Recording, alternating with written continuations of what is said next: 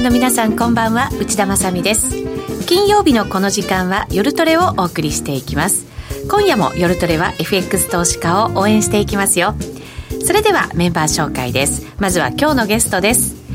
ウィンインベストジャパン杉田勝さんですこんばんはよろしくお願いいたしますそして FX プライム by GMO の小杉団長です。はい、よろしくお願いします。よろしくお願いします。ノーディーです。よろしくお願いします。よろしくお願いいたします。えー、今夜はこのメンバーで進めてまいります。えー、さて現在ドル円が再び112円台にちょっと乗せて今外れてまた乗せてみたいな感じに、ね、なってきました強い動きになりましたねそうですね、ね、強いしこのままいくいきそうな感じがしますねおおまだまださらに上、ね、ということですかいやあのなんかあの今までのレジスタンスが抜けちゃってですね、はい、それから、まあ、ファンダ的にもなんか買うしかないような感じじゃないじゃないですかファンダ的っていうとどのあたりなんですか、ね、えー、と今日本やはりいろんな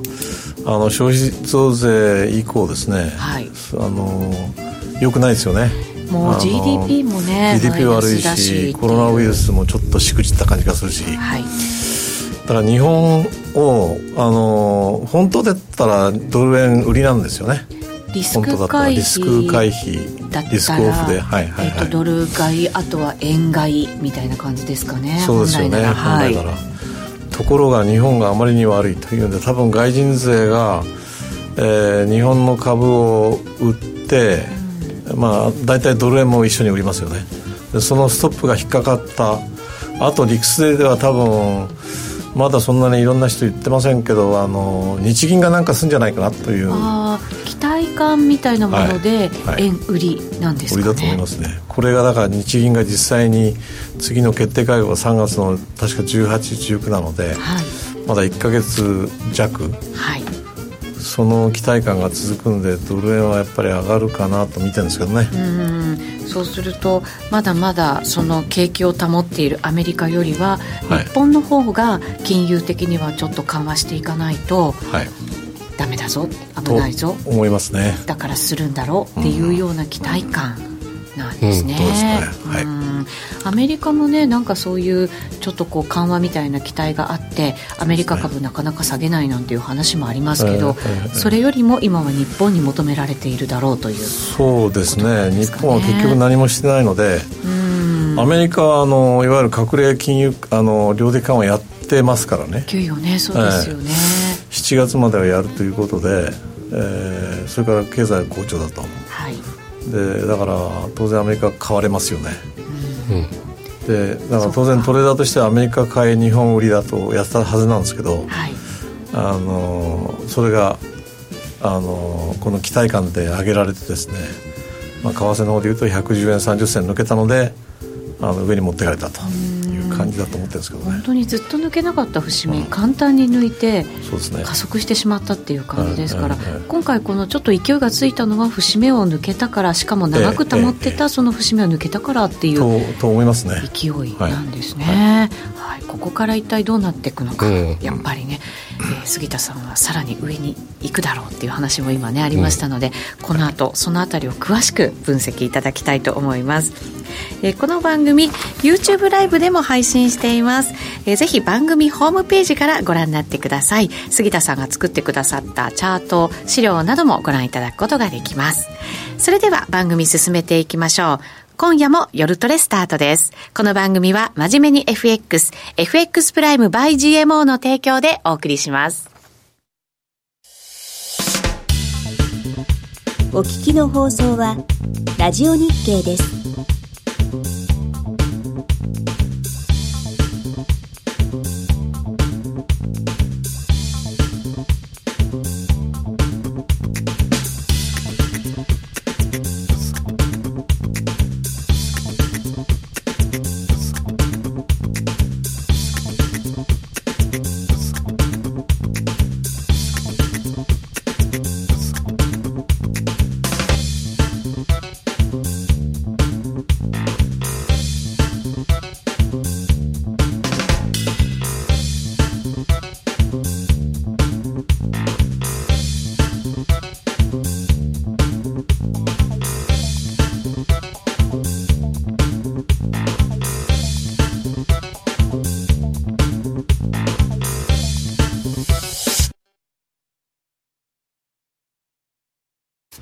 さて今夜の夜トレはゲストに杉田勝さんをお迎えしてお送りしていますよろしくお願いいたしますお願いしますさあまずはもうズバリドル円の話からいきたいと思います現在ドル円が111円95銭96銭あたり先ほど112円台に再び、えー足を踏み入れるというような場面もありました、今夜もまた黒線も一緒に、まあ、さらに強く動いてるっていう感じなんですけれど、今 YouTube ライブにはドル円の週足のチャートが映ってえーくると思いますこの辺りから今どの位置に今いるのかというところを分析していただきたいんですけれどもはいはい、ちょっとチャートが小さいので大きくしますねはい、ありがとうございますえっとこのくらいあこれだと見やすいですねはい杉田さんはもともとそのエリオットはい、エリオットを当てはめてを中心に、はいはいエリオットとあとサイクル分析も独自のを作ってまして、はい両方合わせてあの、まあ、将来予測をとか未来予測をやるとはいいうことそれで、まあえーそっちの方向にポジションを取るという、まあ、トレーダーでもありますけどね。はい、エリオットで見るとだから値幅みたいなその動く幅がイメージできてサイクルをそこに当てはまることで時間軸も見えてくるってい時間も時間も大う体見えますねことですよはいはねい。なので今じゃあこれ週足で長い目で見ていくということですよね。そうですねそうするとどのあたりちなょんっですかとね今のカーソルこれ見えるんですかねはい見えていると思います。えっと、はい。ここがしばらくうんあのここというのがだから今までずっとそうですね抑えられてきた、抑えられたのが大体111円のはい十十何銭から30銭ぐらいまでですか、はいえーこれ週足なのでそうですね2か月以上抑えられてましたよねそうですよね。でそこをこの間一気に抜けていったと足元抜けてきてはい、で抜けたのであのあの直近123週間前の安値ですね、うん、から今のおチャートがこれが A 波なんですよねえっ、とエリオッ今トでいのくチとャーこれは A 波はい、はいあの週足で見ー週足で今 A 波 A 波に見えますね、うんえーただ途中で3週間前、はいえーあのバーでいくと2本前ですかね、うん日本前から上がってその後横にちょっと行ってますよね、はいうんだから多分冷やしあたりで見ると ABC になってるかなと、うーんまあ、階層がちょっとひと B 下の話と上の話混ぜっこになって非常にあの分かりづらいかもしれないですけど、うんレイハはシャープな動きなんですよそうですそうです A 波は大体トレンドが出来上がる時にシャープに動いたのがまあ A 波はいということなのでちょうど週足で見てもかなりシャープに上がってるので、まあ、基本的には A 波だと、で A 波だっていうことはですねトレンドはもうしばらく上に行くんですよと、うん、始まったばかりということですもんね。始まったばかりっていう感じですねはい、これ後ほどまたちょっとおさらいということで前回お話しいただいたその、まあ、A 波であるとか B 波であるとかっていうところは教えていただくんですけれども、その A 波からスタートして、はいそこがシャープに始まるっていうところが一つ大きな条そそ件。れが大きな条件ですねはい、はいここがだから今まだ始まったばかりの相場。えーと思います、うんまあ人によってじゃあどこまで続くかっていう人、まあ、聞かれるとですね大体ヒントを挙げると4月の中下旬まではこのまま上がるかなと思ってます、 4月の中下旬長いですね、はい2ヶ月近くある。はい、というこたとだですねこの勢いでどんどん上がるって意味じゃなくて当然上げがあって、まあ、調整の下げが来て、まあ、ジグザグしながら、えー上がっていくと、うん結局だから A 波で一番そのシャープに上がるところっていうのは、は相場が生まれたばかりだし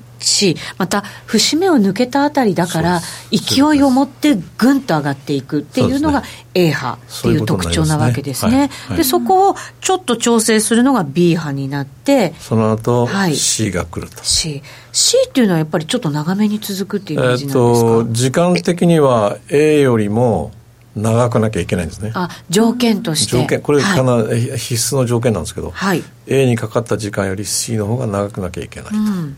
うルールがあるので、はいえー C が一番長い時間が長いってことになりますね、はい、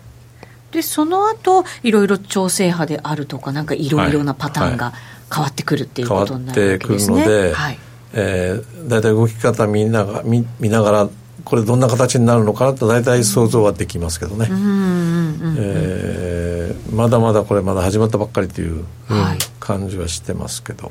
冷やしで見るとだからえっ、と ABC なわけですねな感じですねはいで週足で見るとまたちょっと違う見方まだまだ A ぐらいの感 A じぐでらいすねあこれ始まったばっかりっていうのはこう時間的に始まったばっかりなのか値幅的に始まったばっかり、えーと時間的にです時間的に、はいーうんあ値幅はそう相か当いっちゃってるのでもあう、えー調整はそれなりにあるとは思いますけど、うんうんうんうんえー私の意図してるのは時間的に、えーもうまだまだっ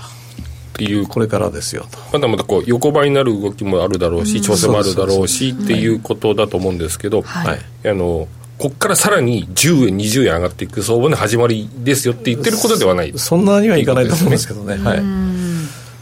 まあまだでもそれでも A 波 A 波ということなので、はいはいその A 波っていうのがやっぱり分析するときに一番大事なもの、そうですねになってくあるんですねの A 波はほぼほとんどの場合あの今までのトレンドを反転するか打ち消してブレイクアウトする場合に出てくるのが A 波なので、まあ、この場合はブレイクアウトした場合の A 波ですよねはいなるだほからどそれが分かってあ新しい動きが始まったんだっていうのがあの分かると非常にこうトレードで自分で判断下す時のいい材料になるということになりますかね、はいわかりましたじゃあそのまだドル円これからチャンスがあるというところなのでじゃあそのチャンスは一体どの辺で来るのよっていうところも教えていただこうかなと思いますけどこれやっぱりその杉田さんが考えてらっしゃるそのエリオットのやり方がわからないと私たちで計算することできないわけですもんね。そうですよねははいい、そそうでのすよね辺が逆に私も説明がしきれないとなので今日はちょっとその、まだ始まったばかりのドル円を考えながら、イメージしながら、その一番大事な A のところをまず伺っていこうかなというふうに思います。ははいい。前回も多分使っていただいた、そのおチャートですか、いくつかお持ちいただいてると思うんですけど、はい、はい。えーっとどれが今の、これですかねそう。ですねはい。えーっとどの部分ここの始まったところからですかそうですのね今の状況のところから今の当てはめていくと一番いいと思うんですけど、まさに今ってことはでいすよね。そういう意味では、はいえー冷やしでちょっと冷やしのチャートがここになくて、はいあの説明が若干しづらいんですけど、はいえー持ってくればドル円の冷やしですかねはい、ドル円の冷やしがあるとこれチャート出ないですよねチチャートはチでャート出ないですねあないあないそうですなはいいそうですねはいはいわ、かりまえしーたっ、とドル円で、はいえーこの109円の確かこれをこれ見られますかはいあここですからそうですねこれは映らないいんですけどはい映らないですけど僕が見て私るチャート口で言います2月3日の、えー安値がありますよね、 2月3日の8円ええ30ぐらいですね108円30ぐらい、はいそこからスタートして、はいえー、A と上がってですね45本45日かけて A が終わってそうですね1 2 3はい陽線が4四本本ありますそねうですそうです五パンパンはいと本五本目ちょっと陰線ありますけど陰線ありますそよねこが A じゃないですかねうんうんでこれが、えっと、2月6日まではいが A 波そうですね、はいえーでその後ずっと横にいますからずっと横ですそよれがね B になりますねこれが B 波波はい、それで3日前にドーンとえー跳ねて、はいそこから C が始まったとああなるほど冷やしで見るとはい、これ A 波のところって A 波から B 波に切り替わるところって、はいその前回の高値って抜いてないんですよねそれでも A とかっていうふうにこれは判断できるものそれなんはでですすねあんま関ね係ないそんのですか前々からずっと分析しててですえね、ええー今申し上げた1 108.297、2月3日の安値なんですけど、その前はのその前までの下げはですね、これ実は C 波なんですようんそれは分かってるんですね、 ABC まで来た C の下はい、げが終わったところだったんです、はい1月17日を頭に頭にして110円の287をトップにずーっと下が2 2月月3日までが C 波ですね3日までがの安値までが C 波 C 波、すごく素朴な疑問なんですけどその後にその D とかはい E とか、はいもしかしたら X とか、はいなるパターンもあるじゃないですか、そうですねそれが A 波になるっていうのって何か理由があるんですか、えっ、とあのどのくらいの値動きをするかって距離ですねはいそれからどのくらい時間がかかるかという時間、はいそれからあとチャートのフォーメーション、うんえーこうジグザグだったりあの非常にこう方向感なく横に動いたりですね、はいそういううフォーメーション3つ入れて計算計算というかその、えー見極めてるんですね、うーんそれはあの前回教えていただいた8個ぐらいあるっておっしゃったじゃない、はいはいそれに当てはめていく当ってていうはイめメーるジなとんでほすかぼそねの。中で入ると思います、はいまあなるほどなるほどそれで今はじゃあその冷やしで見ると C 波に来てるんだろうっていうような C 位置取りにな波ってく A るのわけ中のです C だろうなと思います A の中週の足中週の足の C 週足の A 波の中の C 波です大きなフラクタルの階層の A の波の ABC 冷やしてみると C 波そうそう C 波、ちなみにすみません前回も多分お話しいただいたかもしれないんですけど、はい週足でカウントしていくっていうのが一番えーっいいんですかねとそそうですね私はつほぼあの月足から全部まああの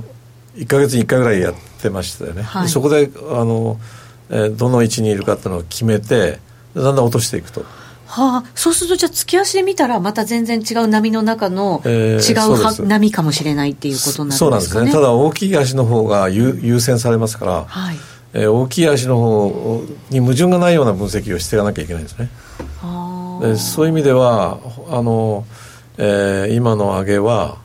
新しいあの A 波の,、まあ、あの週足で見ると A 波ですよね、ー週足で見ると A 波の上げが始まったとはい、で日足で見ると C になってる C かもしれないですけど多分、はいこの分析これはですね形上多分 ABCDE という形にかなりますあこの A なる波ほどがはい D この A 波がっておかしいですね週足の A 波が多分日足では ABCDE という形にななると思いますね、でこの今の C がどこまで上がって、はい今度のこの D の D がどこまで行っての調整の押しがどこまで入ってくるかもし変えてない人はこれについていく、そうですね、推しがどこまでいくかって、私にももちろん正確には分かんないんですけど、基本的にはその C 波の、おつまりここの3日間の上げですよね、この3日間のこれの、まあ、まあ今日今日含めてで早すねければ、あのいえ短えー早く欲しい人は382ぐらいで買えばいいし、うんうんじっくり待とうと思えば、 382 618ぐらいまで待つと、三八二って何ですか。 38.2%ああなるほどなるほどこのはい。ミフキィボナッチのはいはい。今日はまだ終わってないんでどこまで上がるかわからないし、まあ、来週も上がり続けるかもしれないけど、はい上がった幅のそうです、そうです38.2をその通り押でしす、はいうん。だから C 波が確定したところでそうですね。次の推しを計算していくっていうことになるわけですね。そういう形ですねああなるほど。なるほ今どま。で今日3日間今日3日間だけで見ると111円の10ぐらいが38.2押しだよね、そういう形ですね。はい。あの111円の昨日の高値が、あ今日今日昨日の高値か、112円の2えっ、と多うん分この前からのこの一つ前前の日からのがいいですね。あこの10時、はいなるほどなるほその十時からなんか一二三四本目ですかね今日は。ど4本目はい。非常にこう厳密に言うと四本目くらいですかね。でそうするとき昨日の22が高値だとするとはい。うん38.2、まあ、皆さんもチャート見て見ていただければと思うんですけど110円の74910 110円の110円台までいっちゃうんですね。円台111円の80ぐらいか、 110円の何がですか80ぐらい。うん、きあの高値が100昨日の高値だったとしたらですよだっね。たとしたらそういう前提ですよね。え前そはれい。昨日の高値でいいと思うんですけど、下が、えー109円60、50ぐらいですかここ下下が110 109の655ですね655ですね65だからそれのちょうど382、 382 50%、618、その辺で待ち構えてりゃいいかなと思う110円の70とか110の56、半ばから80ぐらいの間ですかね50から80ぐらい、 50から80 110円の50から80ぐらいそうだね、うん、半値とはい38.2、昨日のだから高値で C 波が完成したとするならばそうですそうですそれぐらいが推しになってくるそこでだから D 波がはい、はい、形成されて,、形成されていくで次に E 波を待つっていうことになる、はいあれどうしよう、なるほど混乱してきたま たシーハがなんで終わっちゃったんだあれ終 C 波まだ終わってるまかだ終どうかわっ分てなかいんない前提としてわ今っ、たとした終わっら、たとして、今回の動きのこ中のでそのシーハは週足のシーハですかそれともいや日日足の足のシ今日足ーのハ話はい週足の C 波は多分まだ来月ぐらいまで来ませんからそうですね、え週足では A 波が始まった始まばっかりた週足では A 波ですね、で日足で見ると ABC が今来てる感じで C が終わったかどうかまだわからないはで時間的には多分あと23日かかるはずですね C い、波は、うんあそうなんですねええ、うんこれじゃちょっと時間が短すぎるんですよこのシもーうちょハっとは上がらないとおかしいってことですかそれともいや時間が足りない時間も大事ですねあそうするともしかしたら横ばってできていくかもしれないし横ばってこうあのじじわじわじわとこう横に行っちゃうぐらいで終わっちゃう可能性もあります、はいあれ、あのねは、 はいあごめんいえ今のその日足日足じゃない週足じゃないあれ日足のシーハかははい何日から始まっているシえーっとハえっちとょうどバーで行くと4日前で4す、ね、日前だねなんでえーっと月2月あ火曜日で18すね2月18 2月18 18日から19 20始まってるのがそうそう18日の安値からです2月18の安値がきうちの場合はきいやチャート上9円の655それが C 波のスタートですよねシーハのスタートそうですよね、だから A 波のスタートが108円の半ばちょっと前ぐらいのところからはい A 波が始まって、で B 波がその109円の後半ぐらいでもみ合ってるところで形成されそうそうてそうそで、えー、と C 波が109円の後半ぐらいからぐっと上がったところってことですねありわ、がとかうりござまいしたか絵ができましたかねチャートとチャートとにらめっこしてでる、結局チャート的チャートの形状としてはつい最近の,、はいあのポンドドルのチャートに似てくるんだと思うんですおよーそうですね確シかャーンっていくうんなんはいか階段的なんですよね、なんか調整するっていうよりは、はいは上がって横ばって上がってっていう感じの本当に強い相場、うんそうですよこねのチャート、そうですうん、確かにあー今調整がすごく少ないので、ええあ本当に強いんだなっていうのはもうあー予想できますなるね買いたい人がいっぱいいますよねそうですねおだらかくら下手に売ったりとかしたら結構大変な相場ってことですねもうこれねちょっとそれはお勧めできないです今もう心の底からのなしみたいな動きがありまし たけどなるほどでだから C 波が形成されるまであと数日間はもしかしたら必要かもしれないけれども、えーそうなんですだから、はい C 波があと数日間経たないと理論的には終わらないんですけど、えーそこで23日使うかあるいは使わないでも急に下がってきたりするとその後の動きがまた変わってくるんですよねそれその場合でもシーハの扱いで C 波は C 波ですえ終わる時期は終わる時期がずれ確か確かえっ、と今手元に自分のチャート持ってこなかったんで分かんないですけど確か26日ぐらいまではかかるはずですね26日っていうと来週の来週の水曜日水曜日ぐらいまでそうですねえーそのくらいまで C はかかかかった方がいいですね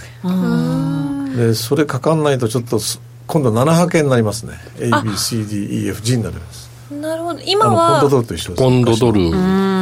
は何波の予定で進んでる今は三 E 波までです5波ですか、はねい5波ご飯の形を当てはめてイメージしてる、はい杉田さんはあのあのただ3波の形もありまだありますね、うーんえっ、とそれはあの3波の形もまだある、ええはいそうするとその3波の形っていうのはそのジグザグ、ジグザグ、えーはいフォーメーションっていうのが、ジグザグフォーメーションえー今日の、えーっとジグザグはどこに出てるかなもっとえ前ー、かとな一番最初のあ最初の方それそれそこれかなはい、はいあと8ページ目ですね8ページ目ページそれがそうちょっと今度は上から下なのでちょっと分かりづらいかもしれませんけど、はいえーそれはですねそっか A が下がって B で上がってるんですけど大事なことは B にかかった時間が A より長いっていうあーはいこれでも確かに今の形は A を作った時より B を作った時の方が長いですよね長いですはいドル円に置き換えるとはいそうすると、はい C がもう来てるわけですね、はいで C は A より長くかなきゃいけないんです時間うんあが時間がは、はいいとところがまだ時間が短いんです1234日間で作ってますよねはい、A が4日間で4すか日間だからで今が12まだ3日間はい、そうかもっと長くなきゃいけないそう今日金曜日ですから、はいまあ、20あさっき6って言いましたけど24ぐらいまではうん月曜ぐらいまではまだそうですね続かないとおかしいですねそう最低でも24までは最低ですよかけないとダメ、はいはいはいこれ今時間的なあのお話いただきましたけど、はいえっと値幅的にっていうのはどうなんです値か幅はですこれね C ジグのザ方グがの場合はええ A と C がイコールになる可能性が結構あーあるんですけど今回はもう抜けちゃってますよねあの、うん N 字型みたいな感じになるわけですよね、抜けてますもう抜けてます抜けかてまらす C のが長いです1.618倍かなと思ってますよ、はいそうするとどれぐらいの計算になるんだそうすると 1.6?1.618 1.618倍倍、こはい、そう、エクスこパンションこそうです、1.6最初の A 波の1.618倍ってことですよね、はい、そうするとかなりそれに近い数字までいってるはずですけどね、おーえっ、と1円40銭ぐらい動いてるのかなそうですよねちょっと計算しないとわからないの277の277かける1点1.6とか71.6とかそうやって値幅も出していって時間軸もそういうふうにして計算していくっていうことなんでしすね、てますね、ああ、まあなるほどただ、必ずそれでなきゃいけない理由はないので、ええまあ、いくつか、あのまあ、経験値があるので、はいそのうちのどれかだと。ありそうなのは1.618倍で、はいやっぱり時間は26日までかからないとおかしいですね。ああそうなんでですね26日にぴったり C が終わった場合はですね X が来ます次つなぎの X 派っていうのがはいそれがえー、3月の1日あ2日には終わるはずだな112の40ぐらい40ぐらいですかあじゃあもうちょっとたらああった方がいいですねだからこ2円のちょっと動かないとおかしい感じですそうねそうそう値幅的にはそうそうだ計った算したららに今の20日の高値を抜けてくるそうですねそれたがだからうん40でもほんのちょっとですよねほんのあともうちょい今日か来週の頭かにそうですね抜けてくる場面があって抜けてで26日だから水曜日にはいピークをつけると、だからそこは追いかけるよりもあの見といた方がいいぐらいです持かっねてる値幅的には、うんうんまあ短期トレードだったらできますよね短期トレードできブレイクアウまトしたねブレイクアウト10銭20銭はい取れますよね、きっとそうですねでもしかしたららそれをわーっと超えちゃうかもしれないしうーんじゃあ今買っときましょうっ て話ですあそれがあ今買う人はね逆に言うともう長くはこれ上がるのは大体ほぼ見えてるのでしばらくまあし塩漬けってことは正確じゃないですけど買ってればいつか儲かるなとそのまだ上上がりますからえーあそっか A 波が始まっ週足で A 波が始まったばかりだから、まだ上に向かって長上いに向かって長いし先ほど言ったように4月の中下旬までは上がるよ上がるんですよねこれでまだ2月の下旬ですよね、うんあと1か月2か月弱はまだ上がると上がる波にいると週足で見た B 波を形成していくためにはいや B 波を形成してその後まあた D 週足の C が 来ますもう頭こんがらがってこんぐらいだって、 えー来たような気もしますけどただただ、まあ、大きな相場が来てるっていうことですそんよな感じねしますねこれは、はい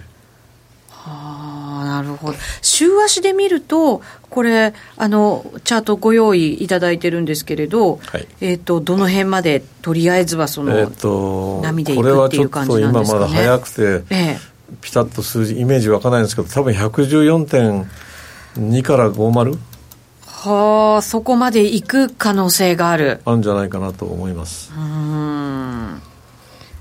冷やしで見ると、まあ、もしかしたらその波がねうねりがあるわけですから、はいはいはその一旦高値を打って調整してまたそうで上すね目指してっていう波になりますけど、はいはいえー、と週足で見ると114円前半ぐらいまではそうですねその辺までは狙いたいですねだからそうやって考えると、まあ下がったら買っとけば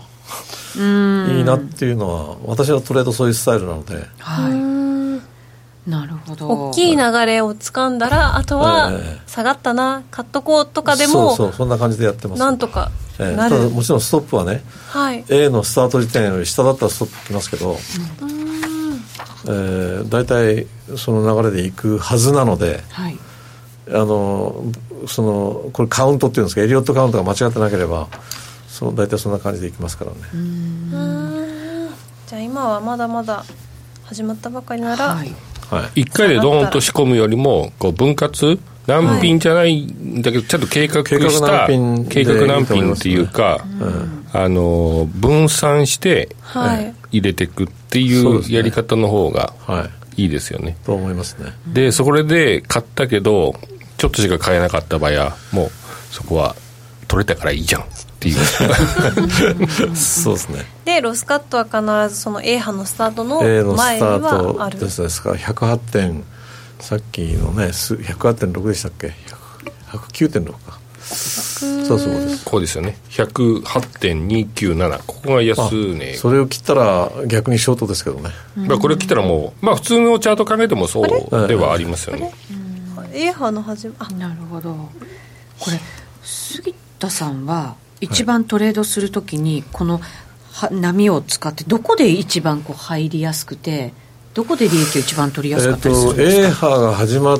るのは見てます基本的に A 波でその後の形を決めていくわけですよねはいはいはい基本的には、はいまず A 波がどういう波で作られたのかを見てその後の B 波 C 波そのプラスアルファでどんな波が作られていくのかっていうことをイメージする、イメージしますね、はいまあ A 波全部見てないんですけど A 波は時間を例えばあの4時間とか1時間にするともっと細かいのが見えますから、はいそれでまあ決めてきますけどねあだーから A の途中で買い始めますね多分あなるほどなるほど、ええこれが A 波だぞっていうのが分かったら、はいはいはい確実だなと思えたら、はいうーん動いていく、はいはいで B 波ができた時はまたそこはもう完全におしめなわけですよねおしめなのでもうええじ、かなり大部分はリグーか、えー全部はあのリグーはないんですけどリグーか待ってます下じっとー時間まで大体どのくらい時間かかるかっていうのは分かるのであと深さも分かりますよ深さねも、まあ、フィボナッチでどのくらいかっていうのはイメージがつきますよね、ええただ必ずそれ当たるわけじゃないのでそれは待ちますねとにかく、その待ち方をされるときにあのよく指標の話されますよね、はい指標って経済指標ですか、ははいい経済指標を起点に、そこの、えー、とおしめが入ってきたり、戻りがあったりっていう、はい次の B 波を作ったりするはい可能性が高いんで、そうですねこの指標があるからこここの時間帯まで待ってみようとかそうそうそうそういうのはありますそれがきっかけでブレイクしたりとかっていうこともあるからですかあると思いますねまあきっかけになるなるとものすごくなりますね新しい波ができる例えば、まあ、話がユーロドルになっちゃいますけどユーロドルって今日ドイツの PMI 良かったでしょはいあの瞬間にゴーンと上がりましたよねあ上がりましたでちょうどユーロドルは反転するなっていうのがエリオット上出てきてるんですよねあのタイミングであそうなんですね時今日間なんでですよ見ても今日、ええ幅で見ても今日今日で遅くても24ぐらいまでには反転するっていうのは分かってたので土日入れれば今日か月曜ってことですよね、で私はたまたま席外したのでそれやってないんですけどあちょっと PMI だなとあの速報値が出てるのででよかったのでそこでガーンといきましたよね、でその後見てないんで分かんないですけどあれきっかけになってるのかなと、あーそうするとじゃあ大体その値幅だったり時間軸の長さだったりを考えてそこに重要な経済統計だったり、もしかしたら政治的なイベントだったりとかそうですねいうものが重なった時は、はいはいはいそこを要注意で見ていて幼稚園うかまあイマジネーションですそねうですね、ええでそこからじゃあもしかしたらこういう波が始まったらこう攻めていこうみたいなものがそうですねイメージできて、はいシナリオが考えられるわけなんですね、そうですねなるほど少しずつ見えてきましたはいということですそうです ね まああのーこれ前回の放送11月の放送とかあと、はい当社のあのセミナーではい一回一緒にやらさせていただいてるので、合わせてご覧いただければなと思いますけど、見れるんですね今でもねはい、はいはい、わかりました。そちらも合わせてご覧になっていただきたいと思います。それでは一旦お知らせを挟みまして、まだまだその他の通貨だったり金融商品ありますので、分ペ析ソを。ペソとかはい、いただこうと思います。はい約定力で選ぶなら FX プライム by GMO。レートが大きく滑って負けてしまったなどのご経験がある方は、ぜひ FX プライム by GMO のご利用を検討してください。数多くの勝ち組トレーダーが認める約定力でサクサクお取引いただけます。スキャルピングも大歓迎。パソコン、スマホ両方で使えるハイスピード注文は、待ち時間なしの連続注文を実現。保有ポジション全決済注文にも対応。スキャルピング取引と相性抜群です。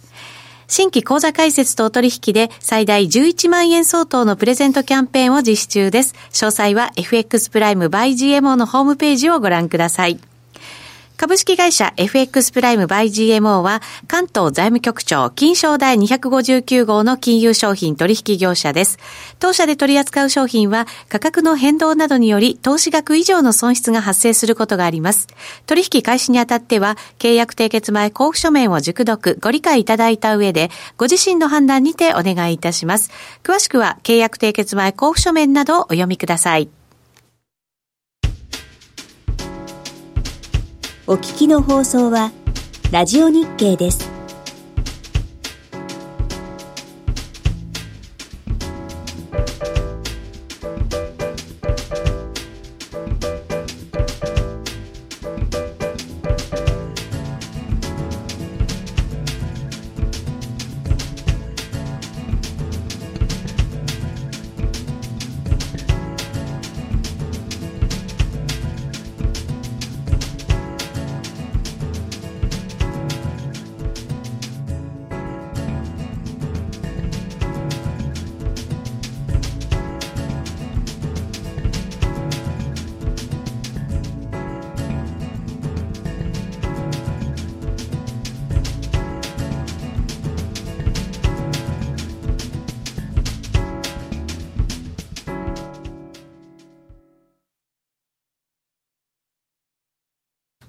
さあそれでは引き続き杉田さんにお話を伺っていきたいと思います CM 中も難しいよねっていうね話もありましたけど、やっぱり長年ずっとやってこられたから見えてくるものがねきっとあるんではないかなというふうに思いますけど何十年かけていらっしゃるんですか何十年ですね何十年単位です何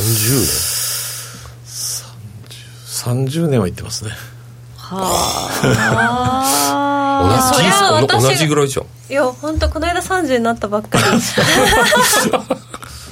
ノーディーのね同い年ですなんかで,、ね、でも安心しますね私が今混乱してるのも仕方のないことだというか、うん、あの前回教えてもらってからエリオットハード私なりに割とこれちょっと数えられるんじゃないかみたいな、うん、の予習をしてきたはずだったんですけど、うん、分からない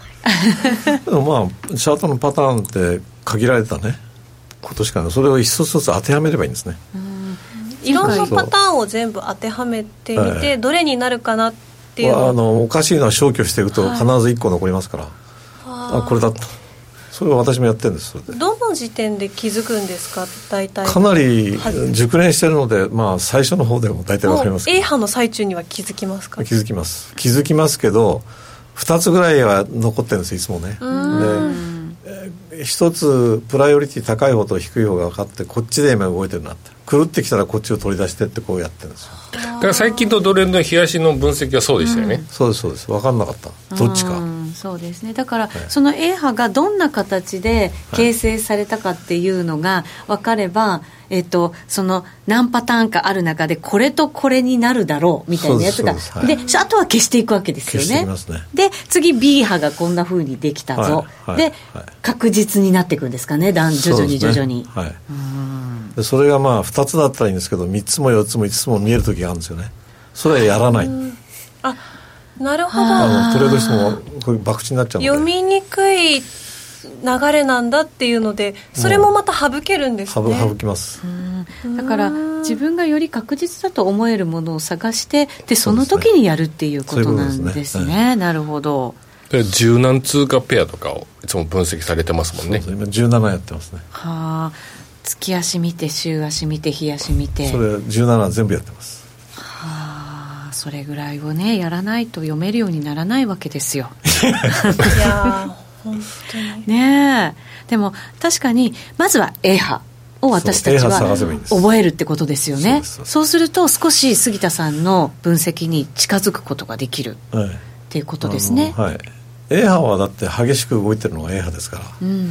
シャープに急に動き始めたら反対に動き始めたのが A 波ですからね、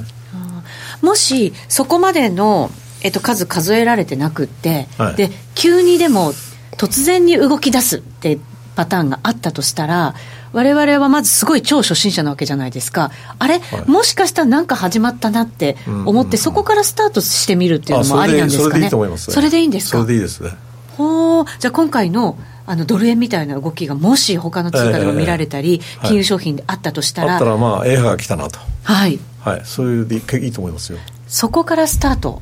多分どの足でもいいと思うんですけど、どどの足でもいいです長い陽線とか、長い陰線,、陰線これがスタートになってるまずはそれを見つそけの代わりあのひげはダメですよはいこんななっちゃってるとこれ絶対 A じゃないですよああそうなんですね頂戴陽線頂戴陰線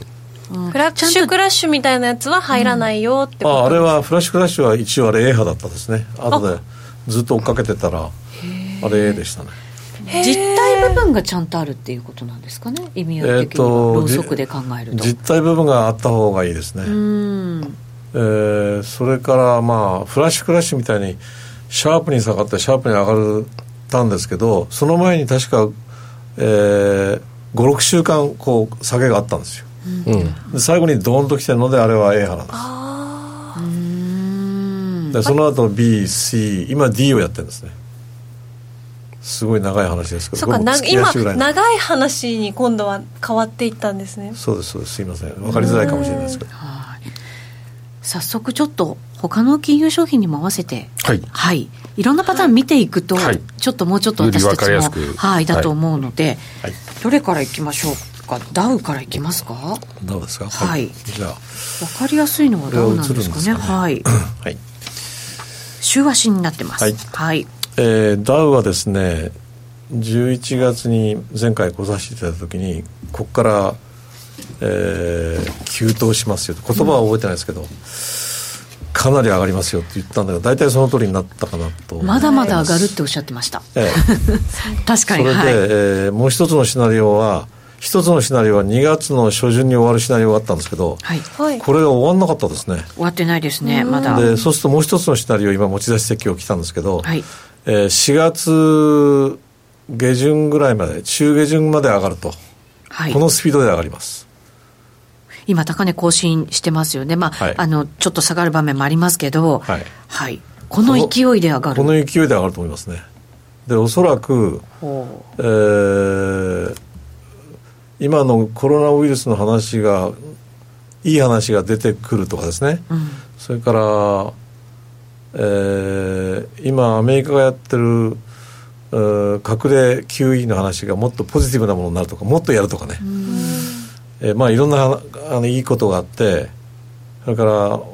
当然お金がふんだんに今世の中あるわけですから中央銀行はだいぶすってますからね、はい、どーンと明るくな気がしますねうんそれが A 波なんですかそれがまだ A 波まだ A 波、はい、今 A 波が始まっていて、えーと、と A 波が去年の10月9月の末ぐらいですかねからずっと続いている A 波はい、はい、これあれですよ冷やしで見ると ABCDE まで今来てるんですよね、うんうんうんうんうんこれは週足の、はい週足の話週足で見ると A 波 A 波でその中にいろんな波がまだできてるわけですよね、はい4時間ぐらいで見るともっと細かいのがあるしおおそれ一応全部追っかけてますからはい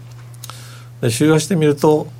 えー、あと12か月ちょうど今ドル円の形と合うんですけど、はい、あまだダウジョーンズ上がりますねうん4月はい、だから日経も多分上がるんだと思うんです無理やり上がるとそこにねついていけるんだとするならばはい、はい、で、ね,で、その4月ちょっと過ぎぐらいに A 波が完成してその後 B が来て、はい、なんかトランプ大統領が窮地になるとかですね、はい、中国の今のえー、コロナウイルスの話がとんでもないことになって、うん、オリンピック中国が来らないとかあ俺オリンピックやるかどうかも分かりませんけど今ねそうですねあのなんか非常にネガティブな話が出てきて、はい、で下がる、うん、ででその後トランプさんが選挙直前になって、えー、減税の話なんか持ち出してきて、はい、それから、えー、FRB が利下げするような話も出てきて、えー、シーハがシーハがガーンと来てですねトランプ大統領が再選される、はい、で1月の頭ぐらいまで上がってですね、はい、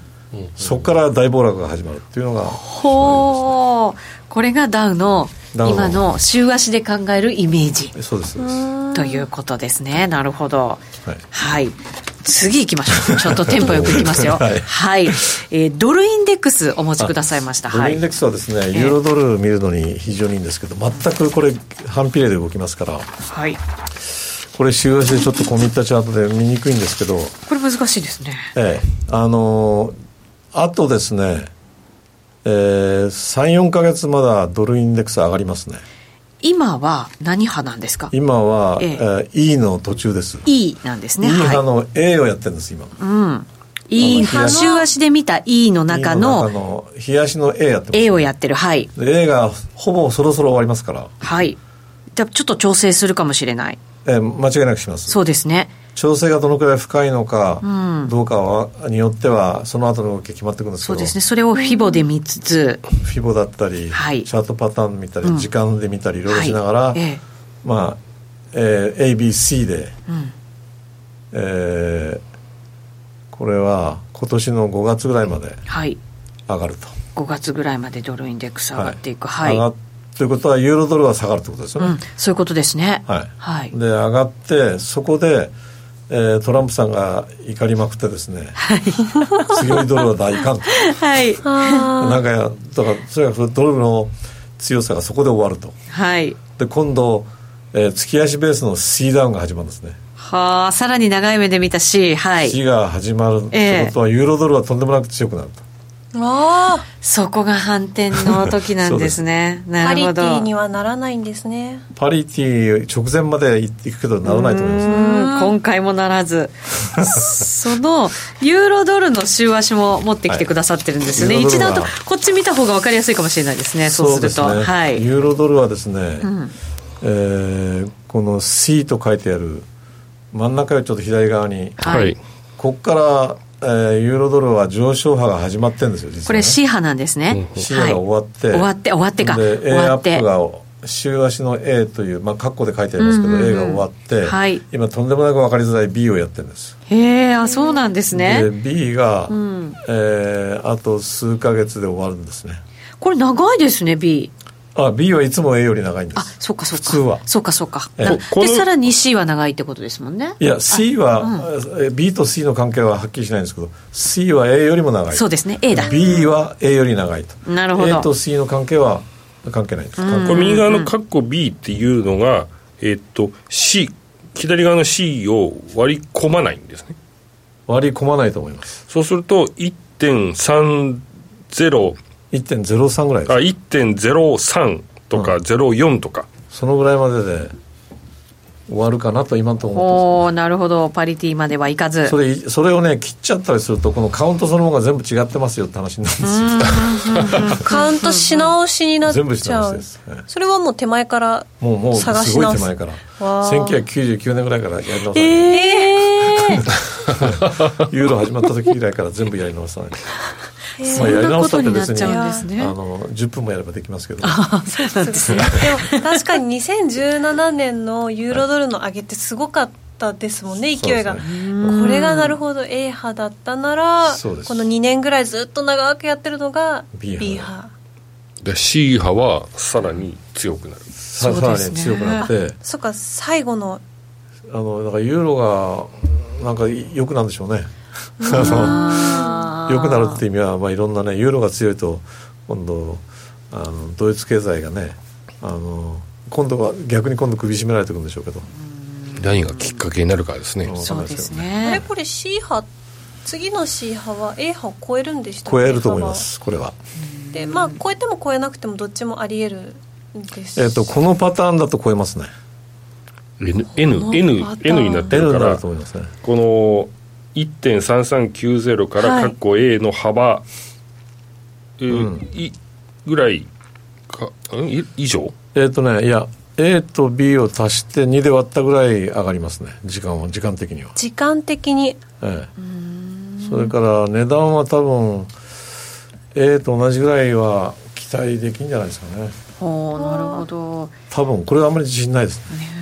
ドイツの財政出動とかなんかねいろいろねもしかしたらね、うんうん、きっかけに、ね、なる可能性ありますよねトランプ発言で、えー、ドル高はけしからんと、 うん、いうとか財政とか、う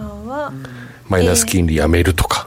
えー、そうですねそうですね何かあるかもしれないですよねやめてもいいような状態になると、ね、なるとか、なるかな。なるかな。今年の夏ぐらいに、そうですなんかあるかもしれないっていう。あれ結構近いですね。これちょっとチャートはね自分で作ったやつで、はい、もうちょっと大きくして、いつかな。これは秋ぐらいだいぶ先ですね。そうですよね。これ結構先ですよね。先でしたね。8月とか9月ですね。うん。選挙 手前ぐらいアメリカの大統領選手前ねあのオリンピック終わっちゃってますね終わっちゃってますよね、うん、そうですねアメリカの大統領選で大波乱が起こるんですかねユーロを積極的に買っていくわけじゃなかったりするえっ、と大波乱は起きないんじゃないですかね起きないんだ多分トランプさんが勝つと思いますようん相手がブルームバーグじゃなければ 6, 6兆円使われたらね 資産で負け ちゃうはいサンダースだったら勝つよな、うん、そうするとじゃあ秋ぐらいにもしかしたら動きが大きく変わってくるのが彩る、ね、ということですかね、はい、今のところシナリオ1位はそうです、はい、他にもシナリオがあるんでまたこれは時期を 見つつお越しいただいてどう固まっていくのかっていうところをね、うん、教えていただこうかなと思いますけどまだまだ今日お持ちいただいてるんですよ韓国ウォン、ね、見ます韓国ウォンがですね、はい、なぜこれを持ってきたかというとちょっと私の勝手な推測なんですけど、はい、ちょっときな臭いとこまで来てるんですよね韓国ウォンきな臭いこれものすごい上がってきてるっていうのは逆なんですよねこれは、ええ、ドル韓国ウォンなので、う、うん、えー、今斜めのあの赤いというか線が下に落ちてる落ち線があるんですよてるね。上からはいそうですねはい。その線があの、えー、1997年の、えー、デフォルト、うん、それから2009年のデフォルトもどきを、はい、この高値を引いたトレンドラインなんですよ。ああそうなんですね。それを今まさに抜けようとしてるんですよね。それから横の棒が1200ウォンっていう、えー、いろんな人が言ってるこれ抜けたらまずいよねっていうのを昨日抜けたんです、うん、で昨日抜けたんでこれ持ってくる気になったんですけど、うん、でこのトレンドライン抜けるとですね、えー、特に一番上の1245.1って書いてあるのがありますけどこれ抜けるともうデフォルトでしょうね韓国えすごくやばいですねこれ。これアジア危機の時とかってもっと全然違うレートだったんですか、えーとえー、アジア危機の時は2000までいってるんですよね2000でまだ1245なんですけど、はい2000この1245って何の数字かというと2016年2月なんですけどこの時の直前にデフォルトになりそうだったんですよあでもあれ2011年だったかな2000で8年にまたデフォルトっぽいのもあったんですよね、はい、で日本が助けたで今回は日本は助けないでしょうから、うん、アメリカが助けんなって言ってくると思うんですよねそうするとドーンといって、はい、韓国ちょっとまずくないという感じが僕は個人的にしてますね、はあそれってなんとなく韓国だけで収まるものなんですかね、いや収まらないので日本は今トリプルあのダメージ来てるとこで4つ目の問題がここで起こって、日本売りの韓可能性はここではありますよね。あ韓国につられてっていう、えー、そうそうそうっていうのは日本で相当お金貸してるやつが帰ってこないって話ですからあ相当言ってますよ。えー、その時リスクオフになる、オフになる。じゃあ円円安だし株安円安だけどその時だけ円が強くなるとかうんコレクションでだからそれが起こるとあの不謹慎な言い方ですけど円ドル円買い場が来るのかなあそこがそこがなるほど短期来るとしたらこれすごい早く来ますよ極端な話来週とか再来週来てもおかしくないですよね、そんなはい、チャートですごい冷やしでギリギリのところにはい、もうすごいそれであこれちょっとたまたまあのラジオ日経の夜トレはこの話をしようと思って持ってきたんですああそうなんですね、はいじゃあ来週こういうなんかデフォルトめいた話が出てきてくるとドル円は売られますよねとりあえずとりあえず売られますよね、売られますね、リスクオフオフだからそれはね、うん、ただよく考えてみると日本にとってもダメージがあるなって言って、うん、やっぱり日本あのやっぱりまた上がっていくんじゃないですかねドル円はね円が今度弱くなると。日本売り日本売りこれがさっきのドル円の週足のじゃない、うん、うん、それでだからえっ、ー、と C 波が完成してっそうそう C 波かまあそうですよねそうですね、うん、DE なのか分かりませんけどそうですねいつ来るかによりますね、はあ、怒んなきゃいいんですけどすごくなんか嫌な感じのチャートですねでエリオット上もこれ C が来るんですよあのここに書いてありますけど ABC と C で上がるんですよ残念ながらうちはウォンできないんで、ええ、どっかでウォンのチャート見ながら 注意をしていただければなかなかウォン気をつけようっていう話はここ最近なかったじゃないですかそうですねなかったですねこれ相関するあ相関っていうかこう金とかだとそうすると買われ上がる上がると思います、ね、買われやすくなるんですかね一番買われじゃないですかね金がで金は今あの3波にいますから12345の3に今入ってますから、はい、結構買われるんじゃないですかね7ページに金のチャートがありますよそう、ね、金結構コメントでも頂いてます、ね、はい、はい、ラジオ番組の中でできるかなぐらいな時間になってきましたので、はい、YouTube ライブでもね引き続き分析いただきますけど、はい、強いですよね金はですね強いちょっとカウント変えたんですけど前回と、はい、でもまだ123にいるなという感じがするんですよねえーと、と大きなその C の中のあ大きな C の中が多分12345の推進波にななると思うんですけど、はい、えー、1が終わって2が終わって、うん、3が今結構来てますねこれいどどこまで続くものなんですかえっ、ー、とですね、えー、本当は3が一番長くなる値段が一番長い可能性は高いんですけど今回は1が一番長いかなと思ってるんです、はい、あそういうこともあるんですあそうあ,、ね、あれここで123が出てきた今まで ABC だったのが123になってきた、はい、さてこれはなぜですかコモディティとかねあの株とかってこのちゃんと推進派がエリオットさんがやったようなものが出てくるんですよああ為替は違うけれども為替は出てこないですね為替はその、いわゆる調整派みたいな扱いになってる AB ドルと円っていうこの相対的な相対値だからだと思うんですけどね金はきれいに出てますねそうするとまだまだ金は終わってない中に終わってないのでいるとまだ上がるんじゃないですかね1600今1020まで来てるので足元また、ね、17001800と上がってるんじゃないですかはあそうなんですね、はい、なるほどなるほどはい、まああんまり上がるってことは逆に言うとなんか不穏材料があると、うん、それがだからコロナウイルスで上がってるわけですよねこれねそうですね、、ええ、で韓国本まで韓国のデパートとかそういうのまで入ってくるとアジアボロボロですね、はいなんかそうですね中国日本、はいはい、もちろんそうですけど次は韓国っていうねしかも来週ぐらいにはもしかしたらっていう早ければ、はい、話ですからなければいいんですけど、うん、なんかこのチャートを見てると限りではあ結構早いなという感じがパラサイトでね結構韓国に注目されてますけど、えー、そうですねそうですねはいもしかしたら韓国韓国初というね、うん、金融危機みたいなものをちょっと考えておかなきゃいけないかもしれないそうですね、まあ、という形状はいまあ56年に1回来る国だから確かにじゃあ6兆円で韓国を救いましょうか、まあ、そうですねこのまま YouTube ライブに突入していきたいと思いますので、はい、引き続きご覧になっていただきたいと思いますラジオの前の皆さんとはお別れです